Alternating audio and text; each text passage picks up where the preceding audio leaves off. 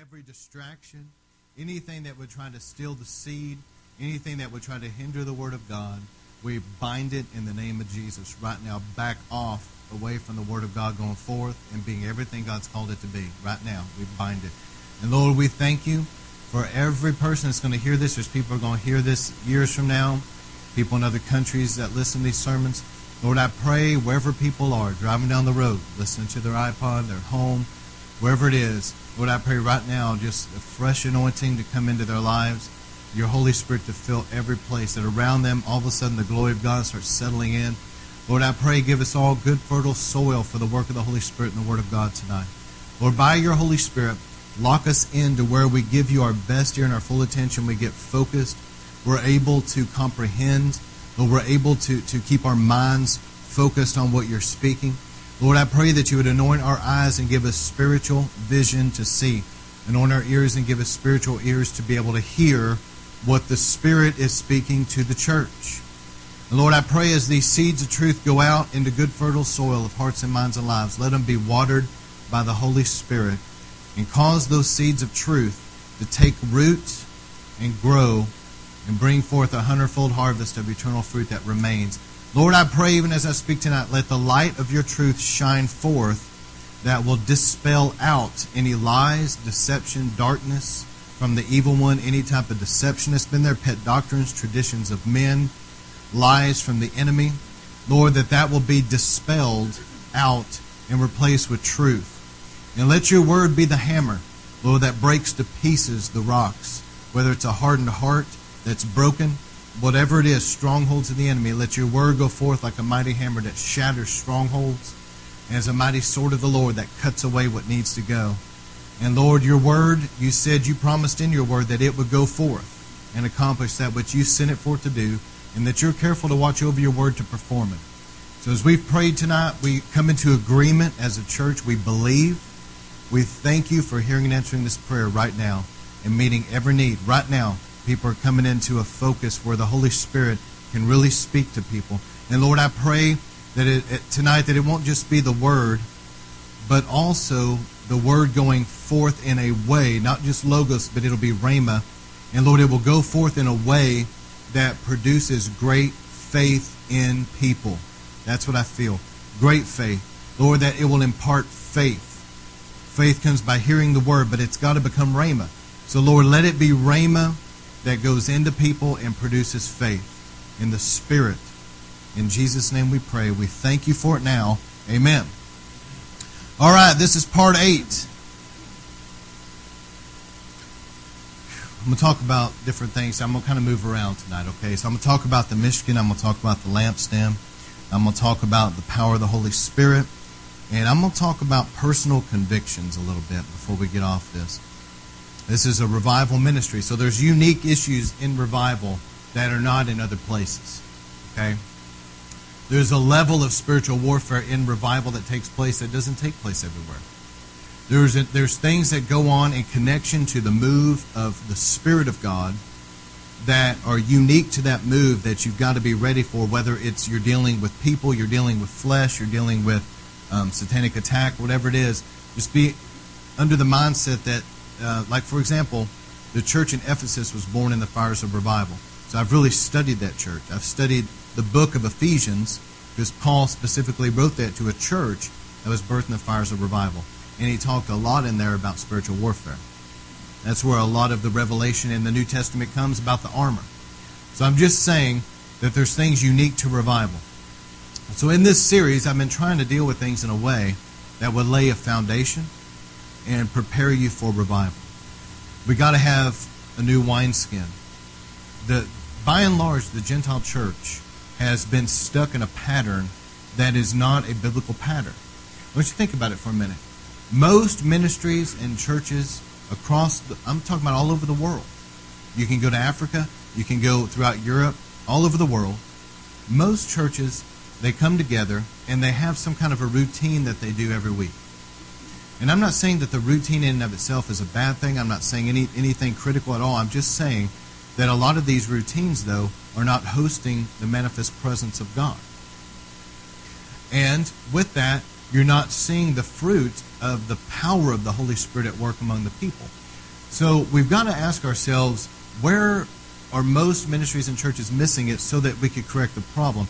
I believe that if we'll go back to the patterns that were laid out in the tabernacle and the priesthood, that God, when He first came, it's a law of first reference. When He, when Adam and Eve sinned, they fell.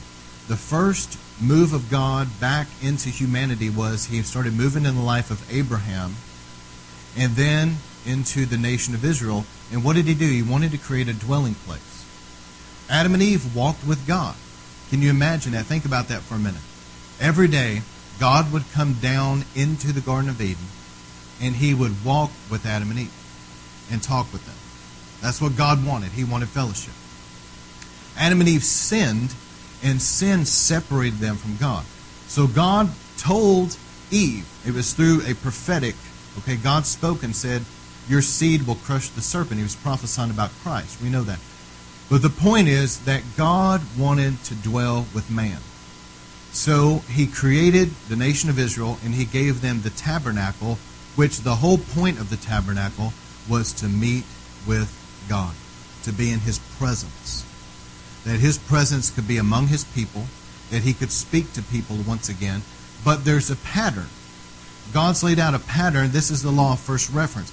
Christ did not come to completely do away with the law, to take the Old Testament like a like you know wadding it up like a piece of garbage and throwing it away. Jesus did not come for that reason. He came to fulfill it.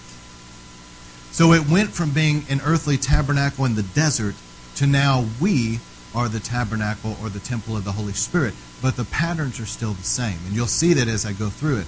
We have to come through the blood of Jesus to get into the glory. And that's part of the problem, I think, where people are missing it in a lot of churches. They're neglecting the blood, and there's whole mainline denominations now that don't want to talk about the blood. Think about that. If you take the blood out of Christianity, you're not going to have Christianity anymore. The blood is what washes away your sins. The blood is the covenant. And the blood is what gets you in the glory. So there's patterns. So what I've done is I've broke down the patterns. So as you go into the tabernacle, it's created where the gate is at the east. So you have to turn away from the sun and go toward. And the reason why is because those people in the eastern cultures worship the sun god, Baal. And so that you had to turn your back on every other god and you had to go toward the God of Abraham. And the first thing you went through was the gate. The gate had the four colors. Remember the four gospels. I'm not going to bog down on any of that. You go through the gate, then you see the bronze altar, which is the cross and its salvation, the blood. Okay, then you go past the bronze altar to the laver. It has to do with water baptism and the washing of the water of the word, all of that. Now we're starting to move into the holy place. So there were five pillars there. It was a tent. In the outer court, it was lit up by natural sunlight. Now we're getting outside of just the natural and we're moving into the supernatural. Because now you're leaving the outer court. The outer court smelt like death dried, caked blood. But when you got into the holy place, it smelt like incense.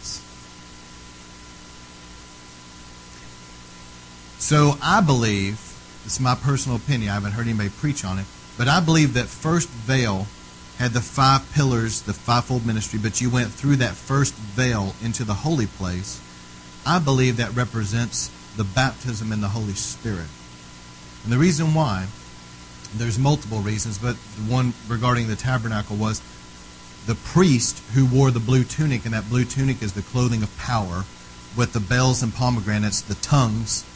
That clothing of power with tongues is what got them inside the holy place. Okay? I believe to really get into the holy place, you have to be baptized in the Holy Spirit to really get in and really benefit from the holy place. That's just my personal opinion. So people move from the outer court where they're seeing things in the natural. Now it's like a baptism in the Holy Spirit. They're moving now into the holy place where there's the table of showbread I talked about last week with communion. There's the lampstand, and there's the altar of incense where they burned incense and worshiped God. And as they moved into this holy place, this is what I'm going to talk about today. The Mishkan, I'm going to talk a little bit about the holy place. But the tabernacle itself was a tent. It wasn't very big and had layers. That's the Mishkan. Let me think about this for a moment. Let me read over some of this, and, and I'll get to some of the things. I'm almost getting ahead of myself with this, but the Mishkan is translated tabernacle in Exodus 25 9. And I gave you the Strong's number to look it up. But Mishkan comes from the root word shekan, and this is where we get the word Shekinah from. So this is a dwelling place of God's glory, His manifest presence. I mean, was the tabernacle was something that moved around. And I felt for a long time that, you know, my ministry has been one that's very tabernacle based, moving around, but carrying the glory. And the tabernacle, when you look at it, let me talk about this Mishkan. It's the covering. I'm going to move pretty quick through some things because I don't want to dwell on things I'm just touching on. But you know, when God created Adam and Eve, He took Eve from Adam's side, okay? And did you know the Bible says that God called them, both of them, He called them Adam. He, he saw them as one. It was after, after the fall that um, Adam named her Eve, and she began, of course, to be the, the where life came from. But before the fall, God saw them. It says this in the Bible. Look at it. God saw them as Adam. He saw them as one. So the important point here is that God is very much into spiritual coverings. Eve was under Adam's covering, and she was protected under that covering. But when she disobeyed Adam's authority, and Adam told her, Do not eat the fruit, when she disobeyed his authority and she came out from under his covering, that's when everything happened. If she would have just submitted to her husband like she's supposed to and not ate the fruit, we wouldn't be in this situation right now. Amen.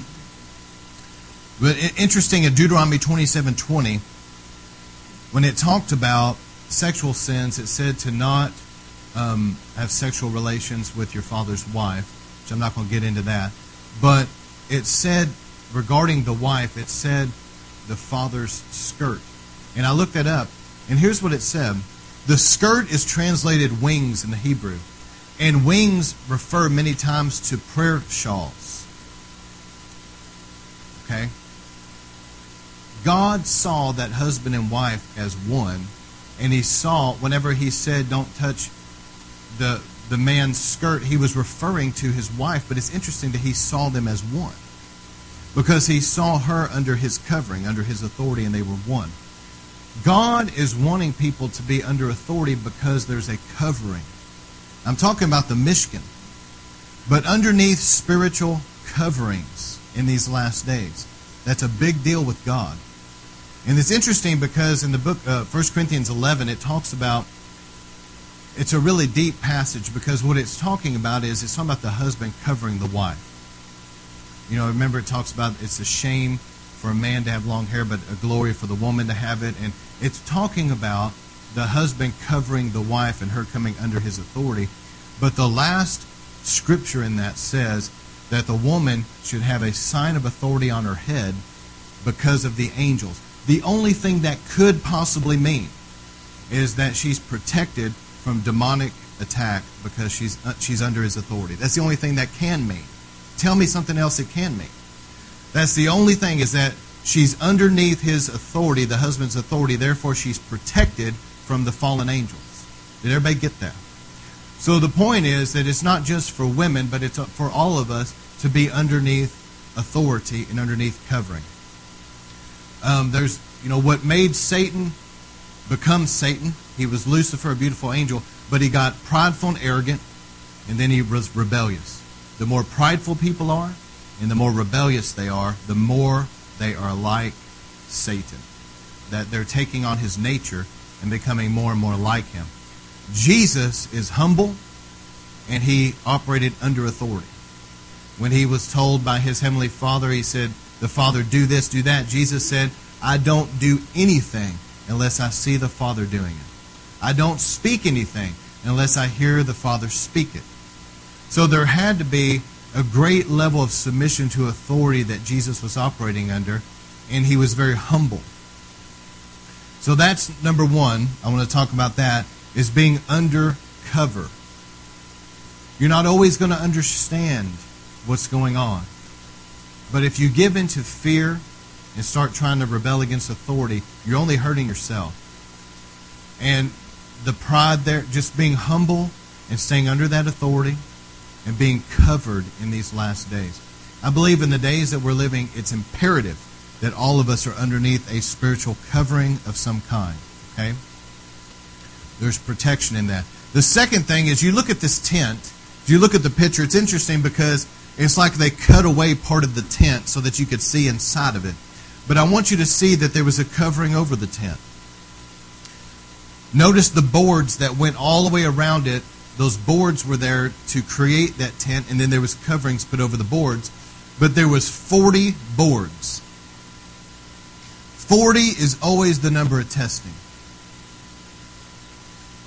Did you know God is testing the world with his presence?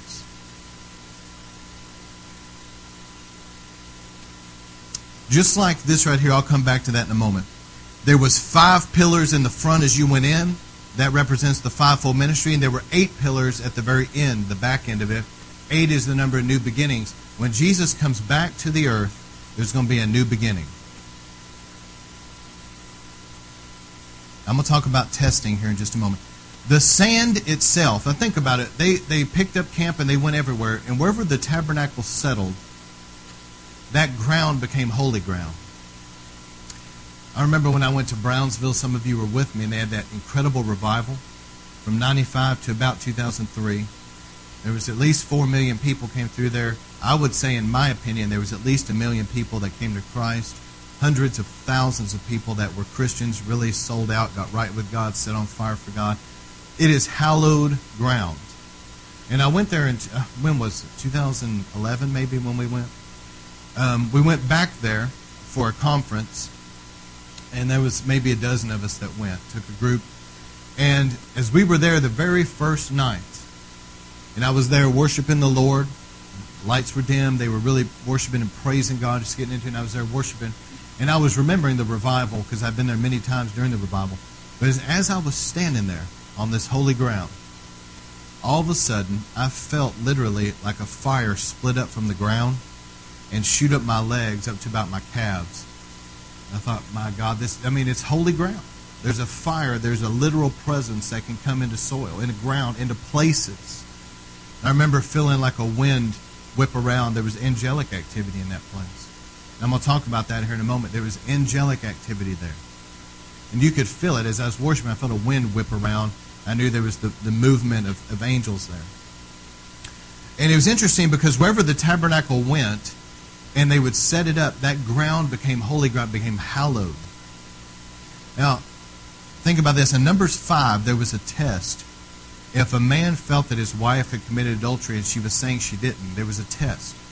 And he would take her to the priest at the tabernacle and they would they she would make a vow saying that she did not do it and the priest would take some water and put sand from the tabernacle floor sprinkle sand in it and she would have to drink that if she was guilty.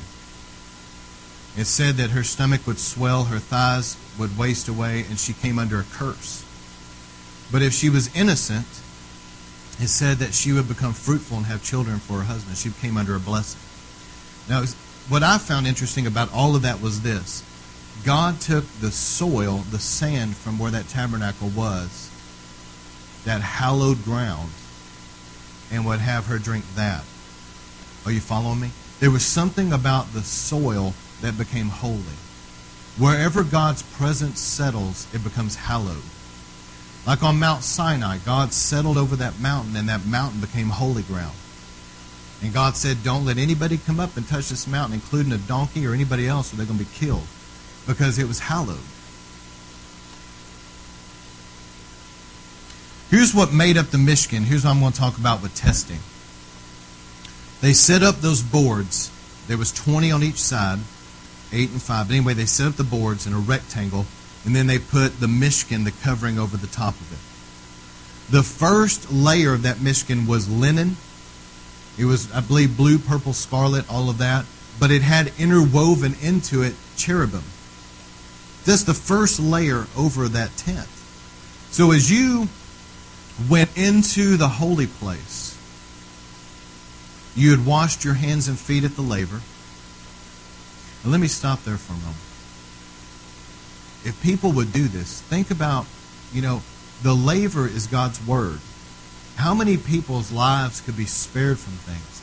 How many, how many in the ministry, how many leaders out there could be spared from, from unnecessary falls into sin or whatever else if they would follow this pattern of every day washing in the laver, where they go before the Lord and they look at the mirror of His Word, just the Ten Commandments, and they take a self examination. Okay, maybe they've got communion in hand, but before they go to the table, showbread, they're going to wash at the laver. So they examine themselves before they take communion and they pray, Lord, if there's any idols, any other gods, anything in my life that's more important than it should be, show me so I can repent. Wash me in your blood. I want to be holy. This is the washing of the water of the word. It's, it's examining yourself in the laver. Lord, if there's any area where I have used your name in vain, or my mouth has been speaking things it shouldn't be speaking. Lord, if there's any area where I've been dishonoring to parents, if there's any area where there's been dishonesty, lying, stealing, whatever, just any dishonesty.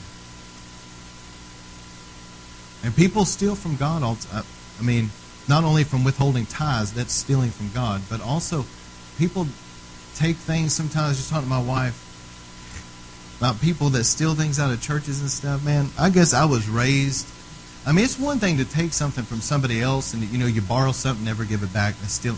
But it's it's one thing to do that. You shouldn't do it. It's a sin. But in my opinion, this is just Scott Boyd's opinion. It takes a special kind of stupid to go to go into God's house and take something that belongs to God. It's not somebody it's God's and you take it, you know, and you go out and steal whatever it is. That's just my opinion. I believe that that's a whole realm there that I'm anyway. But is there any dishonesty? And then you look at, Lord, has there been any adultery of the heart? Have I been looking with lust? Has there been sexual sins as far as looking? Anything that's not right, wash me. Is there anything with murder of the heart? That's hate. Do I have hatred? Do I have unforgiveness toward other people? Or covetousness? Have I been envious, greedy, materialistic? Think about that for a minute if Christians would go to the laver daily, if ministers would go to the laver daily, you would not see the falls into sexual sin, the falls into misuse of money and other things. Why? Because they would have dealt with it at the laver. Is this making sense? So you examine yourself and get washed. You go into the holy place. Now you're taking communion.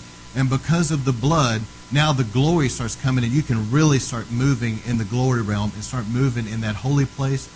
And as you look all around, that first layer on that tent is what's making up the ceiling and the sides. Probably the boards were spaced apart, and you could see the cherubim. You could see the cherubim on the ceiling. You could see it uh, separating the holy place and the holy of holies. All that was there. so all around you in the holy place is angelic activity.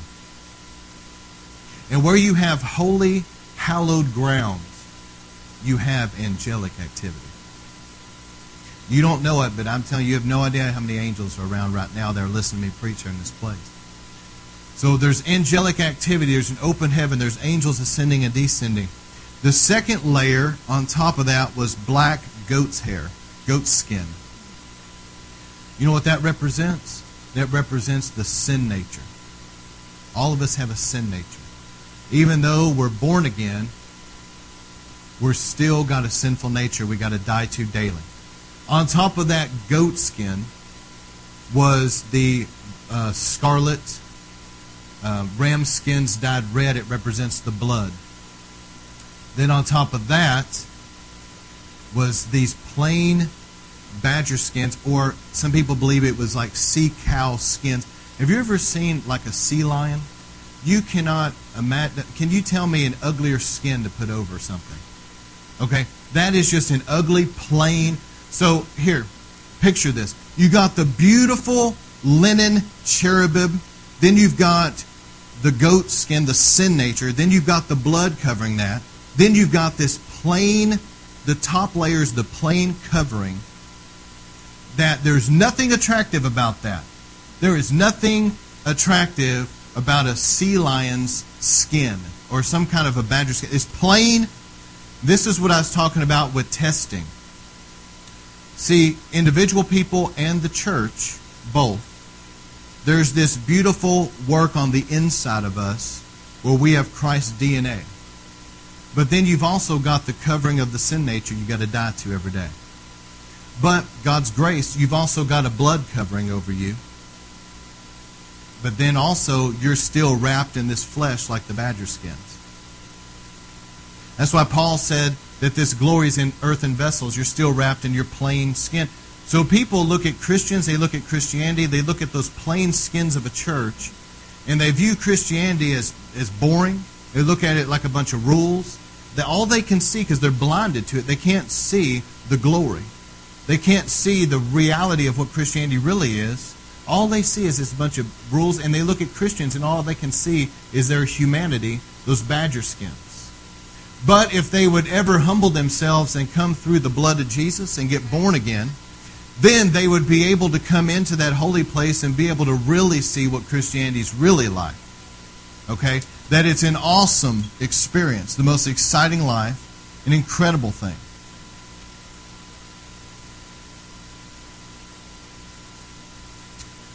And in these last days, as we check ourselves at the laver and take communion, you know, David's mighty men ate the consecrated bread to have strength for the battle. I believe in these last days the Bible says that in the last days that Satan would try to wear out the saints. We're living in a time where the devil's trying to wear out the saints and where the Bible says the devil came down to the earth, woe to the earth because he knows his time is short. There's a great epic last day battle that we're living in. And, and literally based on the scriptures and Bible prophecy, the rise of the Antichrist could be very near. So here we are living in this time, and how many knows we need strength for the battle? you're going to find that there's a table, even in the presence of your enemies, where your head can be anointed with fresh oil, your cup overflow, and you can find strength for the battle in the Lord's Supper. So once you go to that communion table, now you look to your left and there's the lampstand. The lampstand, remember out in the outer court, the laver was without measure. So that's, you can have as much of the Word of God as you want, okay? When you go in the holy place, now you're in the holy place, and now this lampstand is what lights up the holy place, nothing else. It would be dark if it wasn't for the lampstand. But the lampstand was without measure. So you can have as much of the Holy Spirit as you want. Jesus, it was said about Jesus, he had the Spirit without measure. How many would like to have the Spirit without measure? Flowing in and through you. So the lampstand was without measure. You can have as much of the Holy Spirit as you hunger after and go after. He, the Bible says, if you will draw near, near to Him, He will draw near to you. And if you'll seek Him with all your heart, you will find Him. Okay? Start seeking God with all your heart. Those are blessed are those that hunger and thirst after righteousness; they will be filled. There's a hunger, there's a passion, there's a going after God. Right, at that lampstand represents the Holy Spirit and the activity of the Holy Spirit and His revelation. So in the holy place, now you move from outside sunlight, which is just natural, where you're seeing things pretty much like the world sees things. Now you move into the baptism in the Holy Spirit, tongues, the supernatural life, and now you're beginning to see things by spiritual revelation.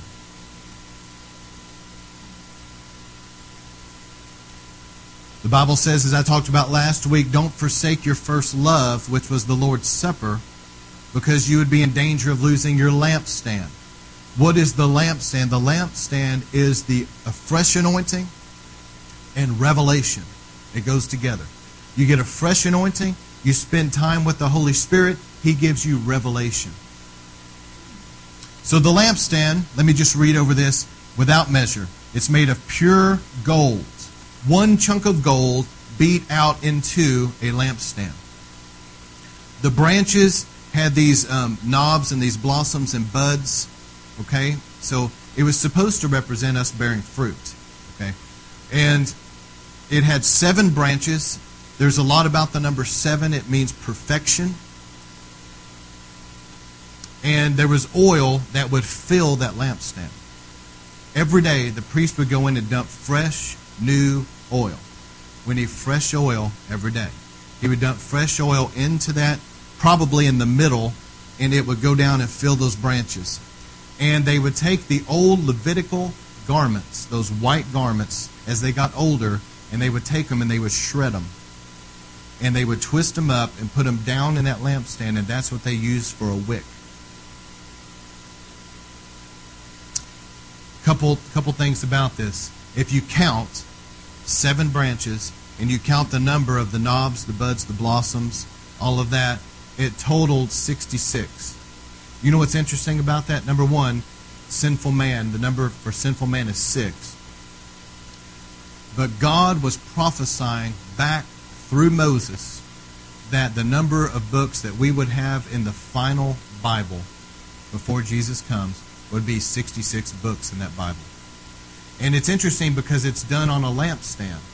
So when you take the middle branch and then the three on the left, you have 39. There's 39 books in the Old Testament.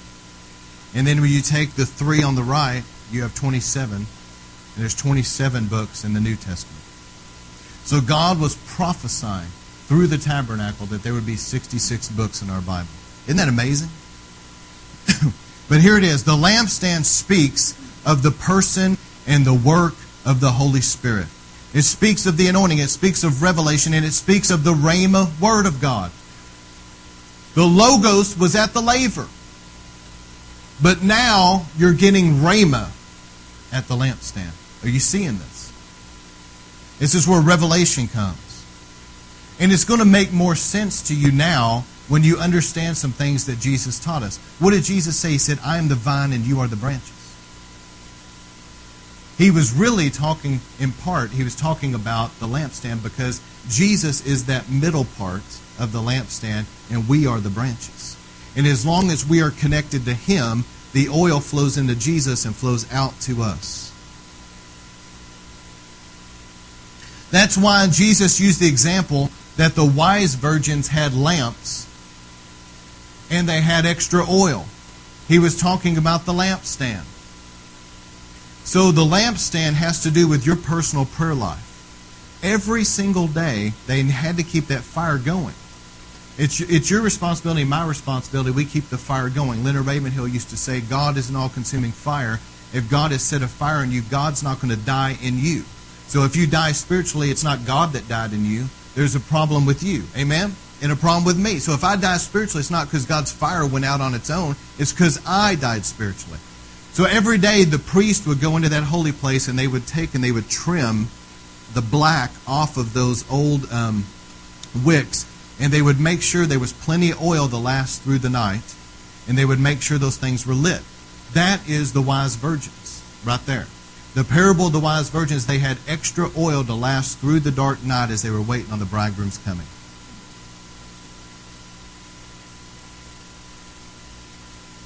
So here's the picture and type I want to give you before I move off this. The Levitical clothing. We are the Levites. We're the priests, okay? Remember, I said they used them as wicks? The Levitical clothing is saturated with oil. We need to be saturated with oil. It was lit by the fire of the Holy Spirit. We need to be baptized in the fire of the Holy Spirit. And it glowed with the glory of heaven. We need to glow with the glory of heaven. That's why also I believe that if you were to go, however it happened in the upper room, people believe the Holy Spirit fell. They were actually around the temple area out in the streets, but however it went down, if you would have been there and you saw those cloven tongues of fire, it would have been reminiscent of a lampstand that had little flames of fire over each branch. That all those people that were there had a cloven tongue of fire over their head. It was like a lampstand lit up. So the Holy Spirit, He brings the power, the powers of the age to come which are the gifts of the Holy Spirit. Talk about the lampstand. He brings revelation from God's Word. Jesus taught us the Holy Spirit will teach you All the things that I've spoken to you, he will, he will remind it, he will remind you of what I've taught. He will help you to understand things that you couldn't understand before. See, people read the Bible. There's college professors that are atheists, God haters, they mock God, all that. And they, they brag and say, I've read the Bible 12 times through. Just because they read it doesn't mean they understood anything about it. They may think they do, but you cannot understand spiritual things without the help of the Holy Spirit to do so. It's not possible. They may think they understand it, but they don't understand it. They're spiritually blind. It takes the Holy Spirit to illuminate that word to you where you really understand it for yourself. The Holy Spirit is a person. So let me ask you this. The early church, whenever they were confronted now with Gentiles being saved, they gathered together and prayed. Now, there's an idea. What would happen nowadays if church leaders were confronted with something and they said, instead of us trying to run things like a business, why don't we ask God? That's a good idea. Why don't we ask God what He thinks we should do? And then whenever He speaks to us, we'll actually do what He says. So the early church, when they were confronted with the problem, now Gentiles are coming into the faith. They, they're uncircumcised. They have not been trained in the Torah. They don't understand the tabernacle. They don't understand the things we understand. They haven't read the prophets. How do we deal with these Gentiles that are now coming into the faith? Because obviously the Holy Spirit has accepted them because He's pour, the Spirit of God is being poured out on them just like on us at the day of Pentecost. So now we've got to figure this problem. So they came together and they prayed. They said, Lord, what should we do? And they said this in Acts 15:28, it seemed good to us and to the Holy Spirit. That we should not burden you except with, and they gave a list of rules. But they said it seemed good to us and the Holy Spirit. They asked the Holy Spirit, Holy Spirit, what do you think we should do? Speak to us. What would happen today if mainstream Christianity around the world would start seeking for the direction of the Holy Spirit? Holy Spirit, what should we do in this situation? Leonard Ravenhill was talking about a mainstream denomination before he died. He said the glory has left this denomination.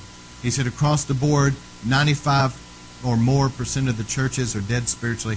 He said what they need to do in the headship is they need to release a clearing, clearing call throughout all of their denomination that next Sunday we're not having church as usual. We're going to declare a fast. We're going to humble ourselves. We're going to get on our, our face. We're going to have a corporate prayer meeting across the nations of the world. We're going to ask God's forgiveness, and we're going to ask Him to let His glory come back. If they would have listened to Leonard Ravenhill, they would have the glory in their churches.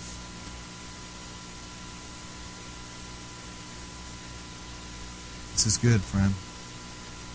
That's why every generation there had to be people that were like called out ones that would not go with the norm.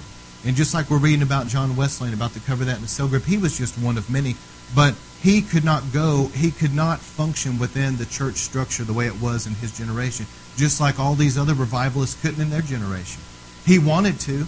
He, he loved them. He, he wasn't being divisive. They just would not accept the move of God through his ministry.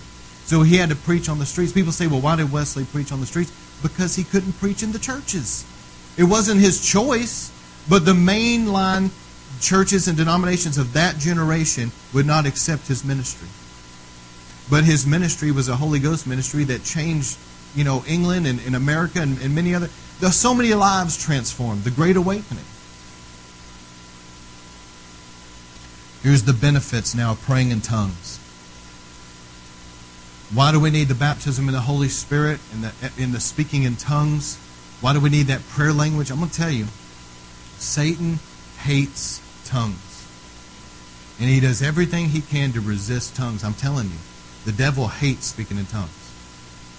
And ever since the day of Pentecost, he has stirred up people uh, to criticize tongues, and they don't mean to. Sometimes they cross the line and they're calling it demonic, and, and it's the work of demons, and, and there's a possibility that they're blaspheming the Spirit.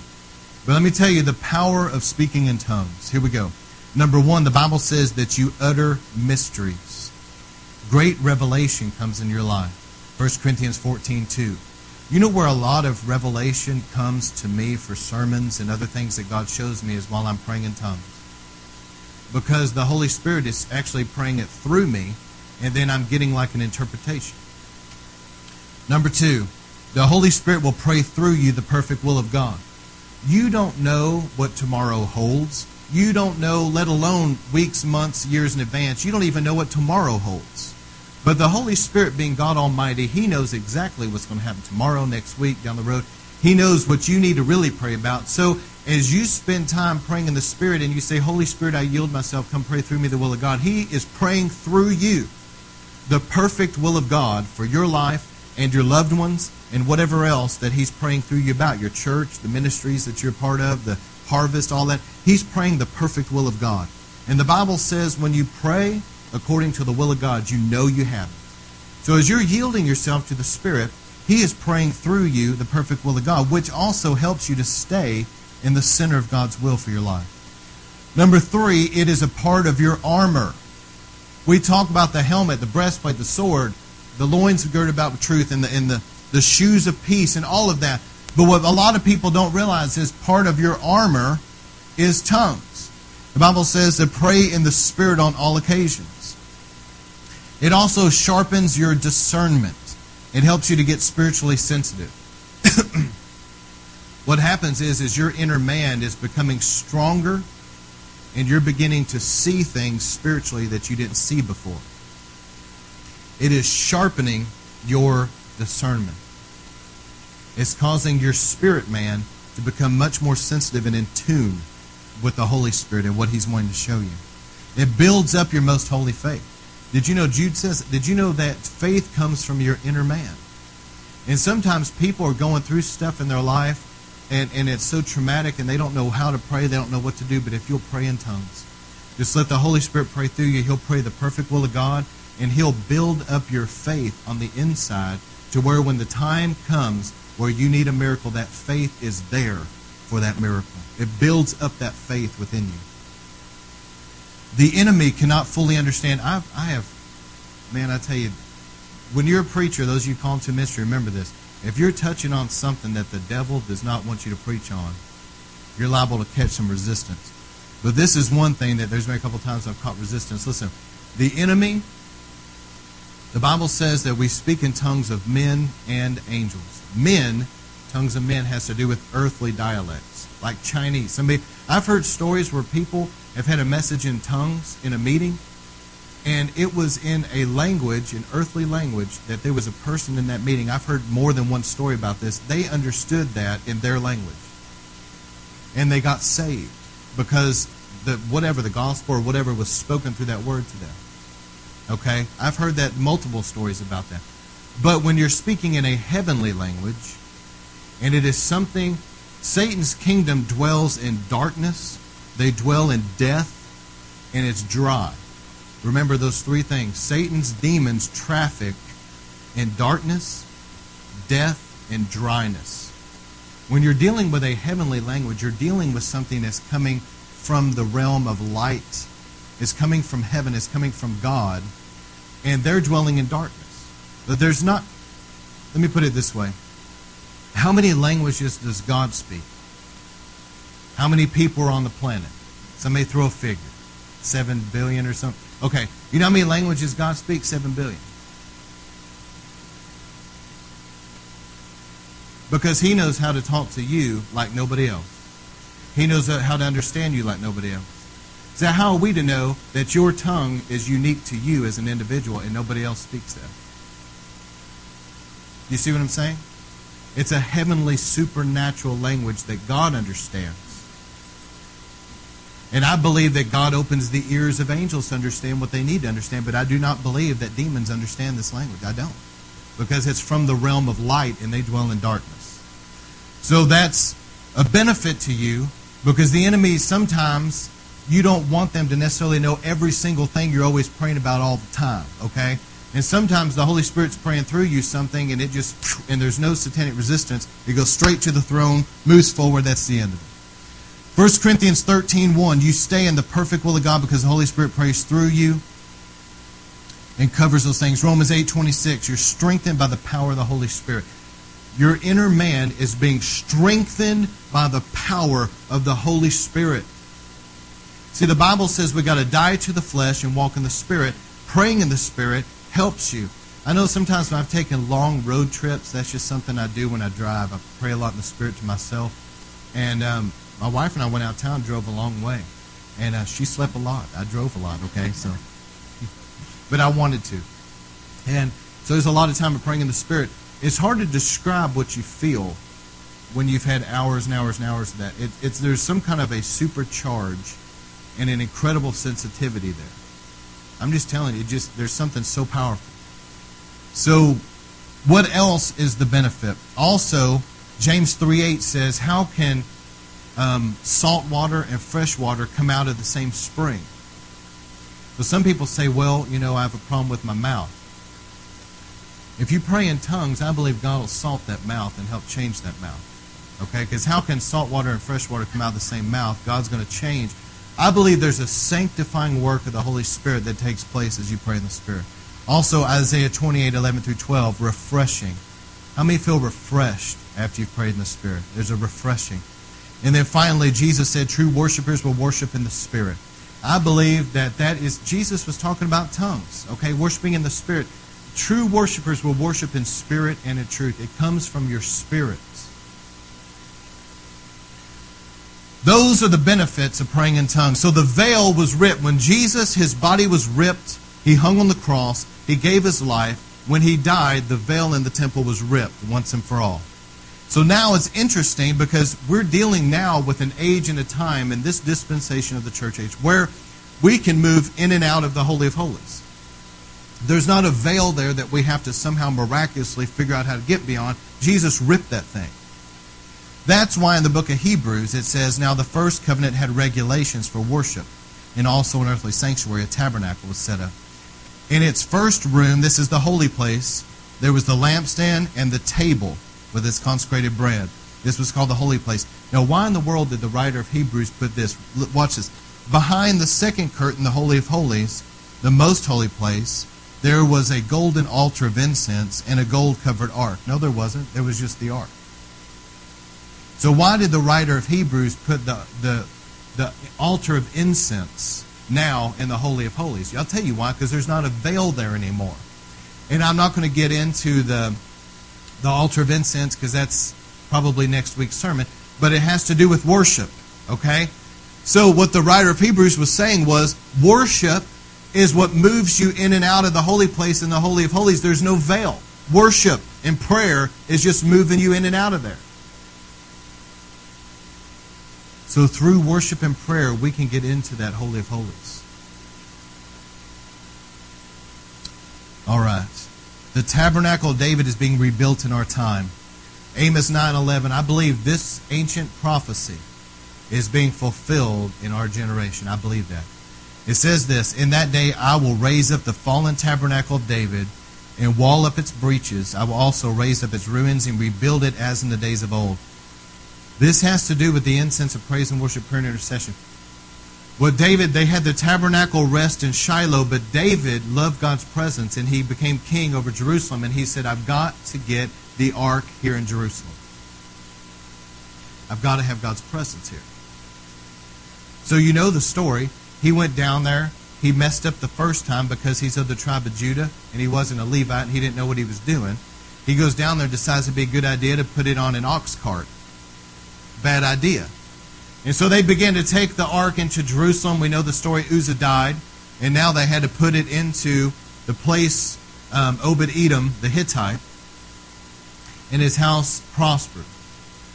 But that is, David longed to have that glory there, so he finally got the ark into Jerusalem, but they put it under a tent. And David's tabernacle, David's tent, only had the ark in it. But David set up praise and worship and prayer and intercession around that ark. And the Bible says that there'll come a time where the tabernacle of David is raised back up. And I believe that you're seeing that right now. In America, for example, this is just one of many places, but you see like IHOP, constant praise, worship, prayer, intercession. What is that? The tabernacle of David. Not only that, it's all over the world. I can't remember where it was, if it was Taiwan or somewhere. We were, my wife and I were watching it on CBN. But they were saying that there was this nation now that's really moving into 24 7 prayer. And I mean, literally, all the Christians in the nations, or, or that nation, are starting to gather and have 24 7 prayer. It's incredible.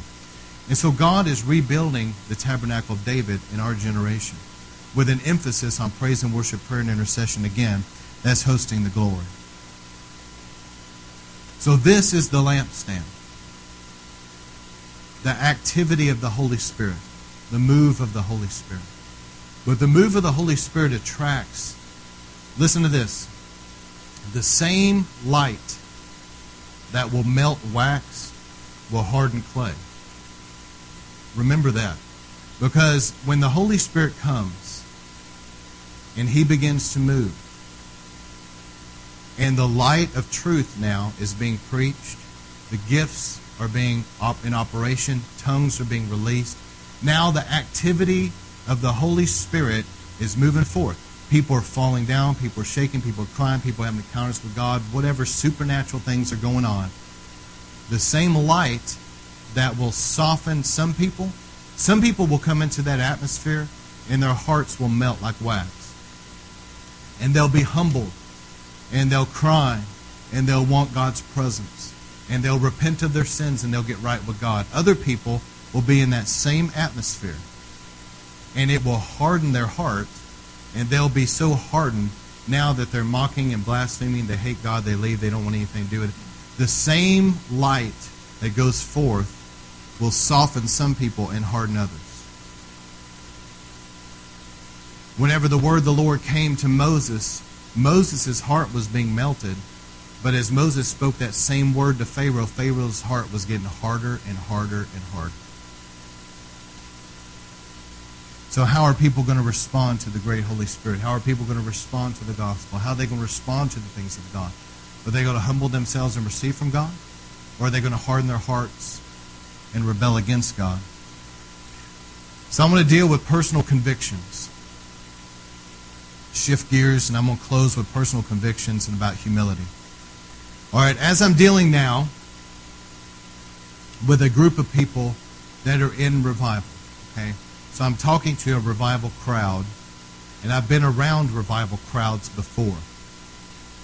My spiritual DNA has come out of revival, definitely powerfully touched by Brownsville revival uh, Rodney Howard-Browne, many other revivalists and ministries that God has powerfully touched my life. So that's my DNA.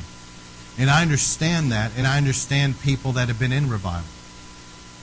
And this is what I've seen in revival. I have seen people, though, start moving into spiritual pride. And this is what I'm going to talk about. I'm talking about spiritual pride.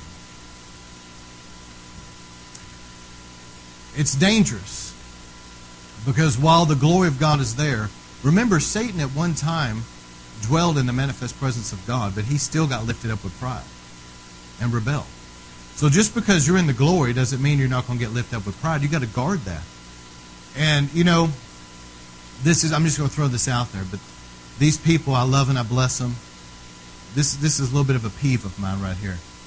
But you remember Elijah whenever it was time for the rain to come. Elijah prophesied rain, but it was dead and dry. Elijah began to travail. He was in like a birthing position. He was interceding and travailing until that cloud the size of a man's hand came, remember? I've seen people, this is I'm talking about spiritual pride. Whenever it's time to intercede, to roll up your sleeves and fast and pray and plow and get out there and serve and, and really go after God, and you're breaking up this, this hard, crusty ground, and you're, you're really praying and fasting in the rain, you'll find that there's hardly anybody that wants to be there. Handful of people want to do that. Out of all the people of God of that time, it was Elijah and his little servant. Okay, two. So you'll find that there's very few people want to do that. But when the rain comes and you get the breakthrough, now revival's here. All of a sudden, you find that these people start trickling in around and they want to act like they're, they're just a big part of it and, oh, we just love. Eh, where were they whenever it was time to plow? And what I've seen, I've seen some spiritual pride, and there's people come to my mind. Of course, I won't say their names, but they go from place to place, and they act like they're a part of it, but they've had nothing to do with it. They're only going in somebody else's showers that they prayed in and standing under that rain, and then acting like they're a part of what happened. You, you hear what I'm saying? And my question to them is, well, where are you? Where were you when they were nothing in the eyes of the world? They were nothing in the eyes of the church. They were in a desert and they were praying for rain. Where were you then? But they want to come after the fact and act like, oh, yeah, we're a big part of everything going on. I'm talking about spiritual pride. All right, so spiritual pride is deadly. Pride is deadly in general because it's so subtle. It's like bad breath. Usually the person that has it is the last to know, right? And somebody's got to tell them, hey man, you need a mint. But a prideful person, they get mad when you tell them they need a mint. All right? So let me read this. I want you please to hear me. I'm going to read Romans 14. I want you to really listen to what I'm going to say, and I'm closing with this. I'm going to talk about spiritual pride and personal convictions, okay? Paul said to accept the one whose faith is weak without quarreling over disputable matters. There are some things that are settled in stone. Thou shalt not commit adultery. Thou shalt not murder. There's just some things that's not debatable. Okay, you don't go out and kill somebody; it's wrong. Okay, but there are certain things that are disputable matters. Okay. Verse 2 One person's faith allows him to eat anything. He's talking about food sacrificed to idols. One person's faith allows him to eat anything. But another person whose faith is weak eats only vegetables. Meaning that there was food that had been sacrificed to an idol, but Paul said, I can pray and all food is consecrated by the Word of God in prayer, I can pray and believe, and I can eat without any quarrel. Another person doesn't have that faith, and so they have to refrain. The one who eats everything must not treat with contempt the one who does not. And the one who does not eat everything must not judge the one who does. Now, that scripture right there the one who's able to eat, don't judge the person who can't, and the person who cannot, don't judge the person who can. Who are you to judge someone else's servants? To their own master's servants stand or fall, and they will stand, for the Lord is able to make them stand. And there was a man that had, I'm going to give an example here. He chewed tobacco for, man, many, many years. And when he stopped chewing tobacco, he became a Christian and repented of it, okay? When he stopped doing that, it was a temptation for him when he would chew gum and all that. It would remind him of chewing tobacco. He'd done it, I mean, for, you're looking at decades, friend. I mean, a long time. So for him, chewing gum reminded him of it, and it, and it caused him to, to deal with it. And so he, to him, he felt his personal conviction was he just didn't need to chew gum. Number one, Nobody should judge that person for not chewing gum. That's his business. That's his prerogative. Okay? The wrong approach would be for somebody to say, look, man, that's stupid. Okay? Because let me tell you, to him, it's not stupid. And God may have put that on his heart for a reason, and to him, that's a big deal. Okay? It's not to you, but it was to him. And you don't need to try to tell somebody they're being stupid because they're not, number one. Number two, you don't need to go to them with some gum and try to get them to chew it because you could make them stumble and fall. So if you love that person, then you're going to respect their personal convictions. But here's the flip side. That person that's not chewing gum, though, this is a true story. He would he would get on to other people that were chewing gum and act like they shouldn't be doing it. All right. So now we're dealing with a whole other thing here of personal convictions. Don't try to cram your personal convictions on other people and don't look down on them because they're chewing gum. Because to them, there's no reason for them not to. Is this making sense?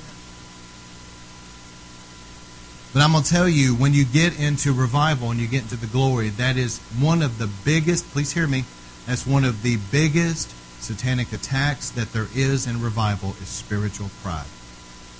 Because somebody gets a personal conviction, because they need, they need that personal conviction for them, whatever reason that is, to go deeper in Christ. But now they start looking down on other people that don't share that conviction.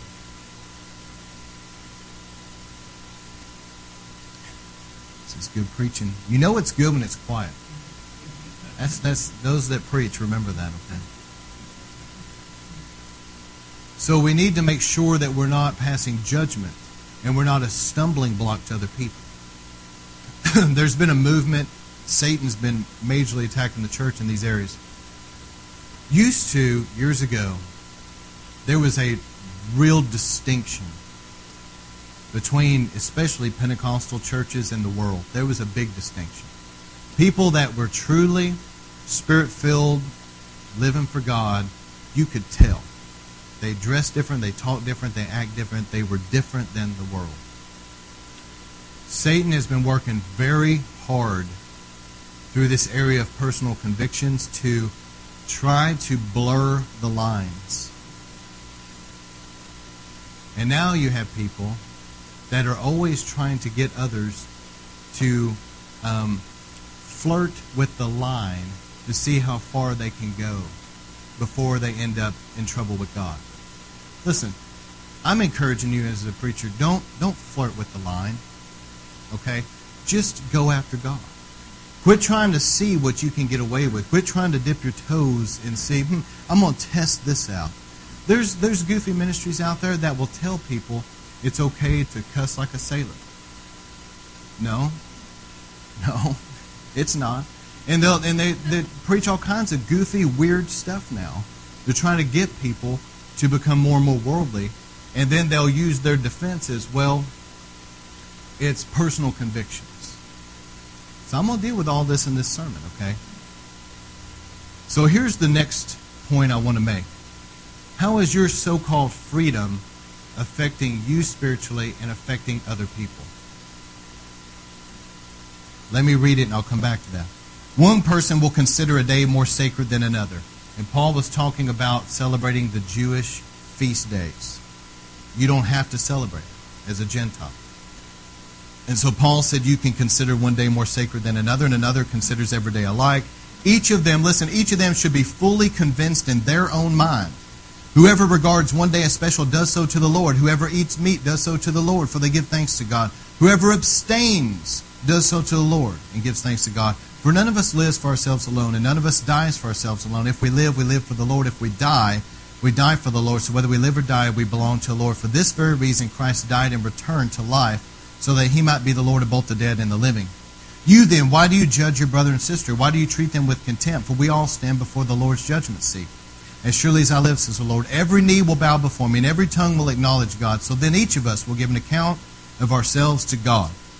But therefore, let us stop passing judgment on others Instead, make up your mind to not put a stumbling block or an obstacle in the way of another brother or sister.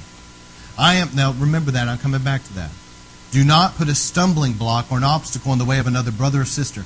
I am convinced, being fully persuaded in Lord Jesus Christ, that nothing is unclean in and of itself, but if, if, if anyone regards something as unclean, for them it is unclean.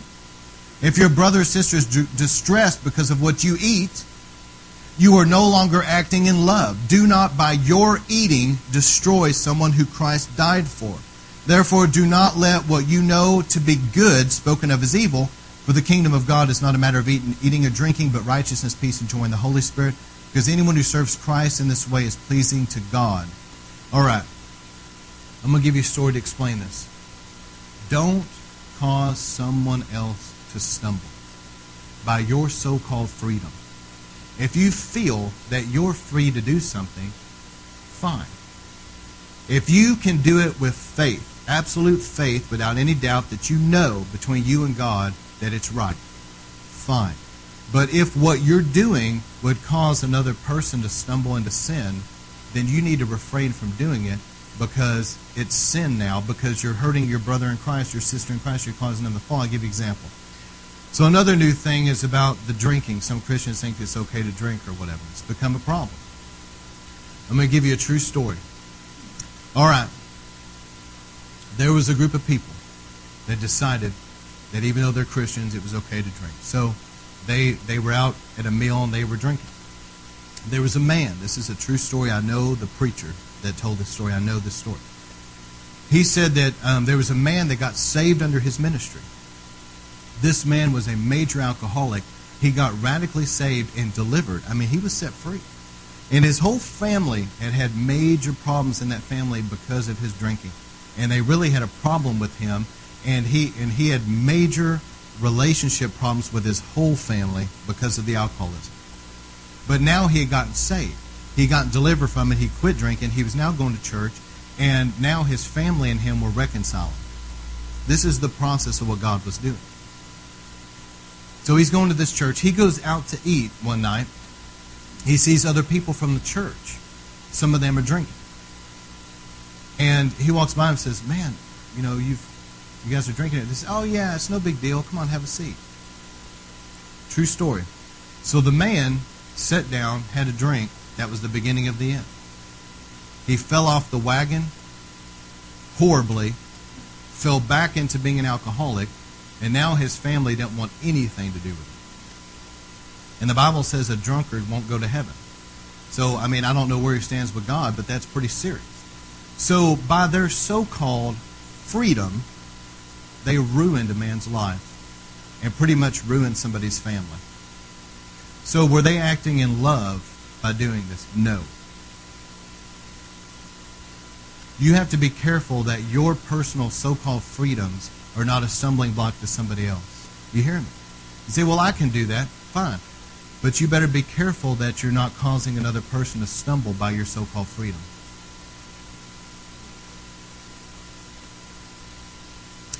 Therefore, let us make every effort to do what leads to peace and mutual edification. Do not destroy the work of God for the sake of food. All food is clean, but it, it is wrong for a person to eat anything that causes someone else to stumble. Did you see that? It's wrong it becomes wrong because now it's a stumbling block to other people. It is better to not eat meat or drink wine or do anything else that would cause your brother or sister to fall. So no longer are you just thinking about yourself, now you're thinking about others. Isn't that love? Jesus laid down his life for others. Some people, they profess Christianity, but they are totally, completely, 100% selfish and all they ever think about is themselves and what they want, and they don't care at all how much it hurts other people. That's not the Christianity that I know. That's not the Jesus that I know. So, whatever you believe about these things, now remember this, I want you to remember this, and I'm going to move on. Whatever you believe about these things, keep it between you and God. Blessed is the one who does not condemn himself by what he approves, and whoever has doubts is condemned if they eat because their eating is not in faith. Whatever you feel like is your personal freedoms, keep it between you and God. Did y'all catch that? Keep it between you and God. Whatever is your personal freedom, you feel like you're free to do it. You've prayed about it. You feel within yourself you have faith to participate in whatever it is and you feel between you and God that it's right and it's okay, but if you think that it would hurt somebody else, then you keep it between you and God and don't share it with that other person.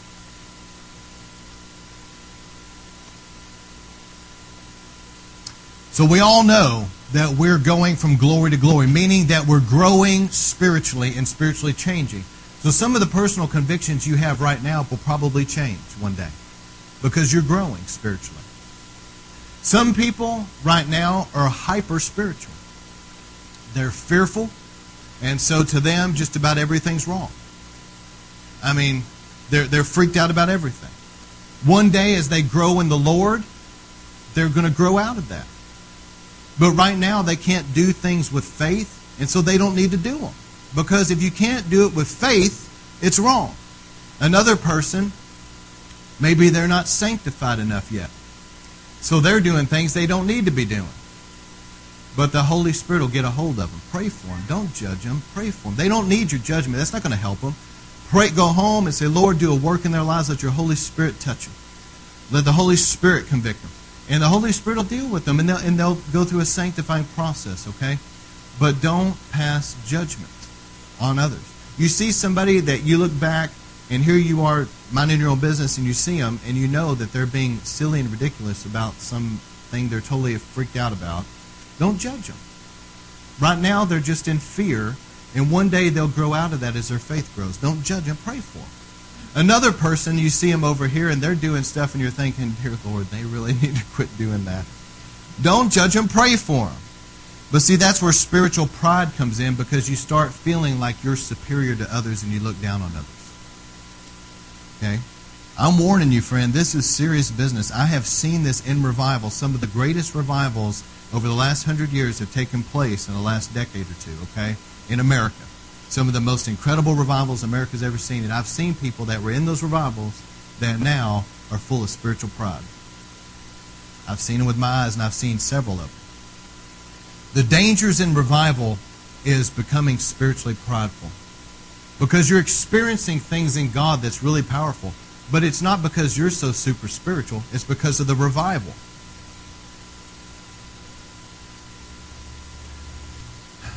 So this means that down the road you're going to be giving up some things or changing some things, and that's okay. Number two, the danger of having counterfeit discernment. This is rooted in pride or fear. Stay humble. Don't develop a counterfeit discernment that's not from God. Number three, each of us are so unique that the Bible makes room for personal convictions. This is simply based on your personality, your calling, your spirituality, and ultimately what the Holy Spirit deems as best for you. And this can change over time. But the personal convictions, each of us are so unique that the Lord has made room in His kingdom for personal convictions. Do you see what I'm saying? There's certain people, because of things they come out of, they don't want to have anything to do. My wife, for example, came out of witchcraft on. She hates things, I mean, with a passion. That other Christians be like, well, yeah, I don't like it or whatever, but she has a hatred for it. And there's a difference because of what she's come out of. There's other people that have come out of things, and because of what they come out of, they have a real deep hatred for it. They don't want anything to do with it. Their personal convictions are way over here nothing is going to get across this line in my life. And then somebody else is like, well, okay, but to them it's not the same. But we don't need to judge each other. This person that's got these strong convictions doesn't need to judge the one that doesn't, and vice versa. Because then you're dealing now with spiritual pride. Because as you judge them, you're basically saying, I'm better than you. Number five, do not have spiritual pride over others regarding personal convictions because, in actual fact, think about this they may be able to handle something that you cannot handle right now spiritually. And they may be further along spiritually than you. Did you ever think of that? That's why Paul said, I'm able to eat meat. Because I've prayed over and I have faith to do that, eat the meat, sacrifice. I have faith to do that.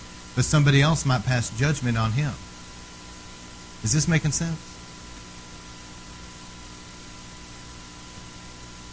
And listen as I close, okay? Do not ever get someone to violate their conscience. If someone's conscience tells them to not do something, it may seem ridiculous to you, but do not try to get them to violate their conscience. Because if they do violate their conscience and they, they do something they feel is wrong, to them it's a sin. And you've actually caused them to sin. Don't try to get somebody to violate their conscience. If they cannot do it with faith in their conscience, have a clear conscience, then leave them alone and bless them. Okay, just leave it alone. And really honor that in their life. Honor that. Say, you know, that's really awesome that you're going to stick with your convictions and your conscience. I, I honor that in you. I bless that in you. And the last thing is, if you, in, regarding personal convictions, here's just some things. If you feel like that you don't know which is which way to go, if you're going to err, err on the side of righteousness. If you're looking at something and saying, I'm not sure about it, man, don't flirt with the line about let's see what I can get away with over here. Let me see if I can dabble. No, just if you're if you're not sure about something, just err on the side of righteousness. Amen. And this is the last thing, and I want to pray about this here on the Day of Atonement. Pat Robertson said something, and it actually got national criticism. Don't you love that? But he was right, of course. And he said that there was a lady that had asked about a divorce, and she said that her husband had betrayed her, had an affair, and she was brokenhearted, and she had to, um, you know, get a divorce or whatever. And Pat said, You're free to do that and move on with your life. Now, listen to what he said.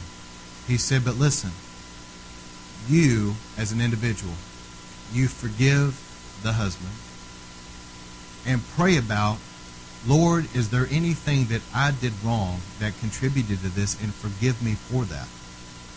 He said, You get everything right with God in your heart, in your life. Now, the news media got that and they got irate. How could he tell anybody to not only forgive this person, but then to pray about what they did wrong when they had the affair? Da, da, da. I'm going to tell you, he's right, because that's the Bible. You forgive no matter what the betrayal is, no matter how bad it is, forgive them. But here's what I want to get to some people are still in bondage to some inner healing issues because even though they've made a decision to forgive other people, they've never humbled themselves down enough to say, Lord, whatever I did to contribute to this, forgive me. Are you hearing me? Somebody, maybe an individual, was having sex outside of marriage, but then that person that they were sleeping with betrayed them.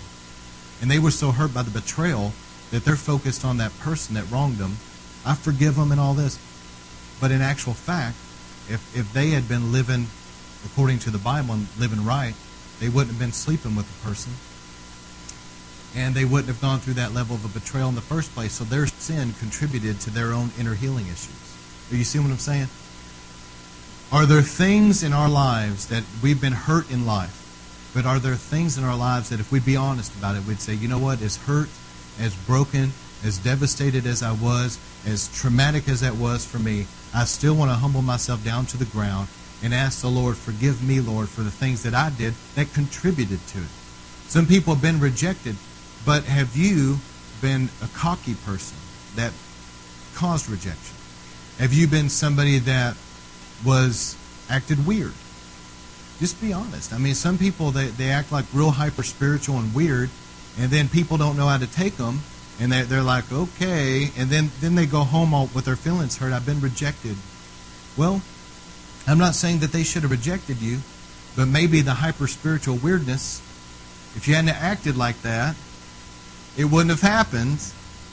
So instead of judging them so hard, I can't believe they rejected me. Why not say, Lord? Forgive me for my part that contributed to this. They shouldn't have rejected me, but I shouldn't have been acting weird. Are you seeing where I'm going with this? There's some people in the sound of my voice that I know that you're going to find freedom if you'll do this. You will find freedom if you will humble yourself down and quit focusing on what other people did to you and say, Lord, I forgive them and let them go. That is, that is water on the bridge. It's gone. It's a chapter in my life now I've closed. I want to now examine myself. Show me where I contributed to some of these issues, I want to forgive and also ask forgiveness for what I did that played into it. And when you do that, there's going to be a level of freedom that comes in. Some people have never truly forgiven others that have wronged them. They really never have let it completely go.